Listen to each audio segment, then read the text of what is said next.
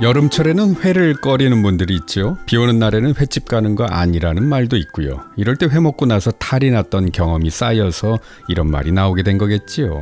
온도와 습도가 높은 계절에는 음식물에 세균이 번식하기 쉽습니다. 나쁜 세균을 많이 먹으면 그게 장염, 즉 배탈을 일으키죠.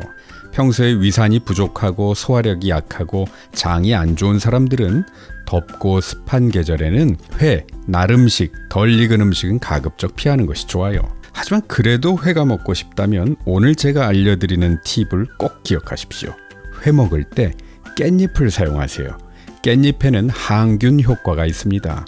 깻잎이 다른 녹색 채소와 확실히 다른 점이 있다면 바로 독특한 향이 있다는 것입니다. 이 향은 깻잎에 들어있는 페릴라 케톤, 에고마 케톤 등의 성분이 만들어내는 것인데요. 사실 이 향은 적으로부터 자신을 지켜내기 위한 방어 수단입니다. 즉 동물이나 벌레가 자신을 뜯어먹지 못하도록 방어하기 위한 것이죠. 소나 말은 초식 동물인데도 페릴라 케톤 향을 뿜어내는 이 깻잎을 먹으면 폐에 부종이 생긴다고 합니다. 폐가 붓는 거예요.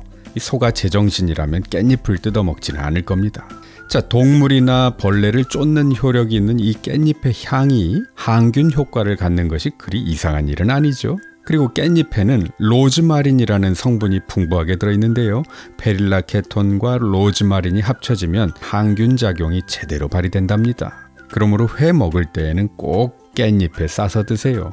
그리고 생선회를 올리는 접시에도 깻잎이 쫙 깔려 있으면 좋은 겁니다. 우리뿐 아니라 생선회 문화가 발달한 일본에서도 회 요리에는 깻잎이 함께 나와요. 그저 장식을 위해서가 아니죠. 행여라도 생길지 모르는 식중독을 예방해주는 아주 중요한 목적이 있는 겁니다. 항균 효과가 있는 음식 다음 시간에 또 알려드릴게요. 소식 놓치지 않도록 구독하기 버튼 눌러주세요. 지금까지 한의학 박사 이재성이었습니다.